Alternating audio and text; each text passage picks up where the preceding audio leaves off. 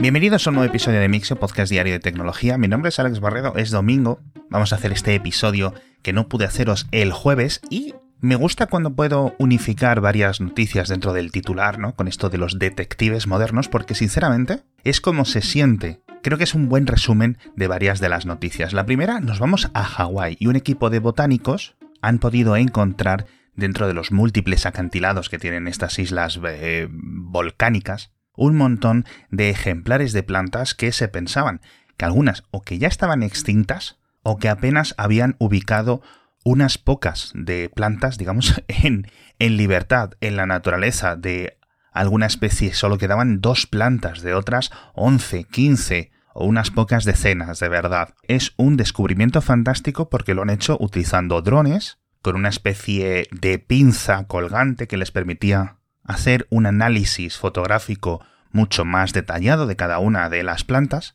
Y creo que es una técnica que francamente eh, seguramente se extienda a otros lugares remotos del mundo, porque es relativamente fácil y barato llegar a poder analizar sitios donde antes no se podía mirar, pero no solo flora, sino también seguramente fauna. Y por cierto, el reportaje que os enlazo en las notas del episodio que cuenta todo esto del equipo de botánicos y sus drones lo ha hecho Reuters y es precioso. Incorpora un montón de vídeo, un montón de ilustraciones, un montón de acuarelas. La verdad es que merece mucho la pena verlo. Y para los siguientes detectives modernos no utilizamos drones, pero sí satélites para poder ir viendo las primeras zonas de construcción de esta línea, esta ciudad futurista que se está construyendo en Arabia Saudí, que ya sabéis que, como su propio nombre indica, y habréis visto 300.000 renders los últimos meses, en vez de ser una ciudad tradicional, está hecha, pues eso, en una línea de 170 kilómetros de longitud. En estas imágenes de satélite se muestran cientos y cientos y cientos de excavadoras, se muestra además varios tramos que están siendo construidos en paralelo, al menos para ir poniendo los cimientos, etc. Pero es todo muy incipiente. Además, las imágenes de satélite revelan que los tramos que se están construyendo son mucho más estrechos de lo que se pensaba o de lo que estaba siendo proyectado. Así que o bien es simplemente una primera etapa, o bien han reducido el ancho total de esta ciudad tan extravagante pero bueno, es curioso el tema de las imágenes por satélite porque esta ciudad, o al menos esta construcción, ya la habíamos visto hace unas semanas gracias a varios vídeos capturados por drones directamente en los que se veían las obras en funcionamiento. Pero aparte de tener una imagen mucho más global, nos entra la duda, ¿por qué esta obra no está llegando a las observaciones por satélite? Y puede ser que es simplemente porque los satélites de observación no hayan sido contratados para sacar fotografías de alta resolución de esa zona o porque, como ocurre en algunas ocasiones, hay un embargo por parte de alguna agencia o de algún gobierno, a lo mejor el propio de gobierno de Arabia Saudí, para la publicación de esas coordenadas. Y el siguiente detective moderno que os comento también tiene que ver mucho con la ciencia, y es el caso de una paleontóloga holandesa que el año pasado cautivó al mundo porque publicó un hallazgo bastante interesante de unos eh, peces prehistóricos y precisamente por varias características de los fósiles pudo comprobar que no solo habían sido causados en apenas unas horas después del impacto del asteroide de Yucatán, eh, aquel que acabó con casi tres cuartas partes de las especies en la Tierra, incluyendo los dinosaurios, sino que además pudo descubrir que fue en primavera, por unos cambios morfológicos que tienen tanto esos peces prehistóricos como sus descendientes actuales en esa época del año. Esto fue, ya digo, un buen estudio, un gran estudio que salió el año pasado, pero que causó revuelo, porque otros de los científicos que estuvieron con ella algunos años en esas excavaciones publicaron un primer paper, un primer artículo científico unos meses antes, explicando y detallando los mismos argumentos. Pero ese artículo científico era muy sospechoso y ahora parece que tras varios análisis se está demostrando casi de forma total que habían falsificado los datos para llevar a las conclusiones, es decir, que habían utilizado la investigación de la paleontóloga holandesa y luego se inventaron unos datos paralelos para cuadrar esa investigación, lo cual es obviamente pues algo eh, terrible en el mundo académico. Pero bueno, hoy domingo es un muy buen día porque va a volver la Artemis 1 a la Tierra, caerá en la costa de California, lo hará a última hora de la tarde en España, a ver si sale todo bien, pero también tenemos buenas noticias porque la NASA ha podido ya confirmar el inicio de la construcción y la financiación de las misiones Artemis 4, 5 y 6. Las misiones Artemis 2 y 3 ya están bastante avanzadas, en cuanto a la construcción de los nuevos SLS y lo más interesante de estas misiones 4 a 6 es que utilizarán una configuración algo más potente del cohete, aunque pues, seguramente no las veamos despegar hasta 2027 o por ahí. Y si todo sale bien, llegará una versión incluso más potente del SLS para las misiones Artemis o Artemisa 7, 8 y 9.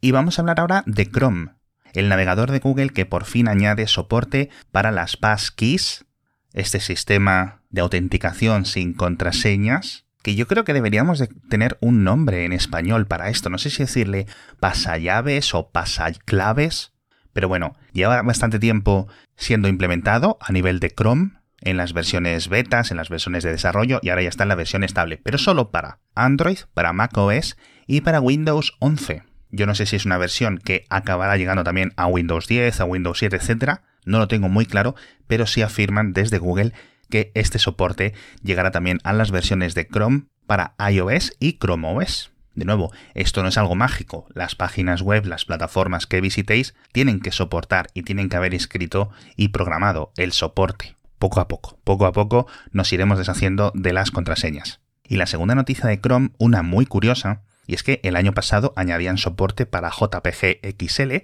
un formato que se había estandarizado de forma reciente, y ahora han decidido retirarlo. Yo no sé cómo de común es este tipo de giros de 180 grados, pero no me suena a mí que Chrome haya retirado soporte para un formato multimedia en el pasado, más allá a lo mejor de Flash, por todas las consideraciones de seguridad. Pero bueno, la verdad es que sí, JPG XL tenía una implantación muy pequeña y precisamente es lo que dicen desde Google como motivo. Pero bueno, es un poco la pescadilla que se muerde de la cola, ¿no? Sin soporte en los navegadores, los webmasters no van a utilizar JPG XL a pesar de sus ventajas, pero como os decía en la newsletter, en mi opinión, es posible que en el futuro vuelvan a añadir soporte.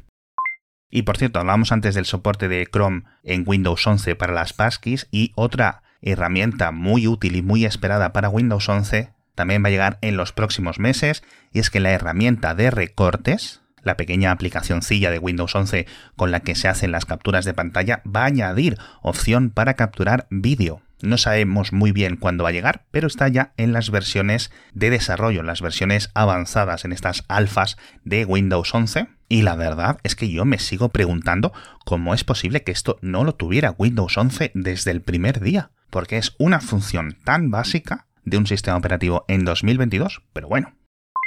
Hablamos también de un montón de acuerdos a nivel de patentes de 5G, algunos sorprendentes, como un macro acuerdo de licencias cruzadas entre Huawei y Oppo. Obviamente Huawei tiene muchísimas, muchísimas más patentes que Oppo, así que lo que están diciendo todos los analistas de la industria es que Huawei está intentando conseguir dinero usando todo su arsenal de patentes, porque como las ventas de productos, las ventas de móviles, ordenadores, elementos electrónicos están cayendo tanto, necesitan más de este tipo de acuerdos. Y en la otra parte del mundo se evita otro juicio porque Apple y Ericsson también han llegado a un acuerdo por las patentes 5G. En este caso, va a ser Apple la que pague una cantidad inicial al fabricante sueco y luego la típica cuota anual por poder incluir múltiples tecnologías que Ericsson tiene patentadas sobre el 5G en sus terminales.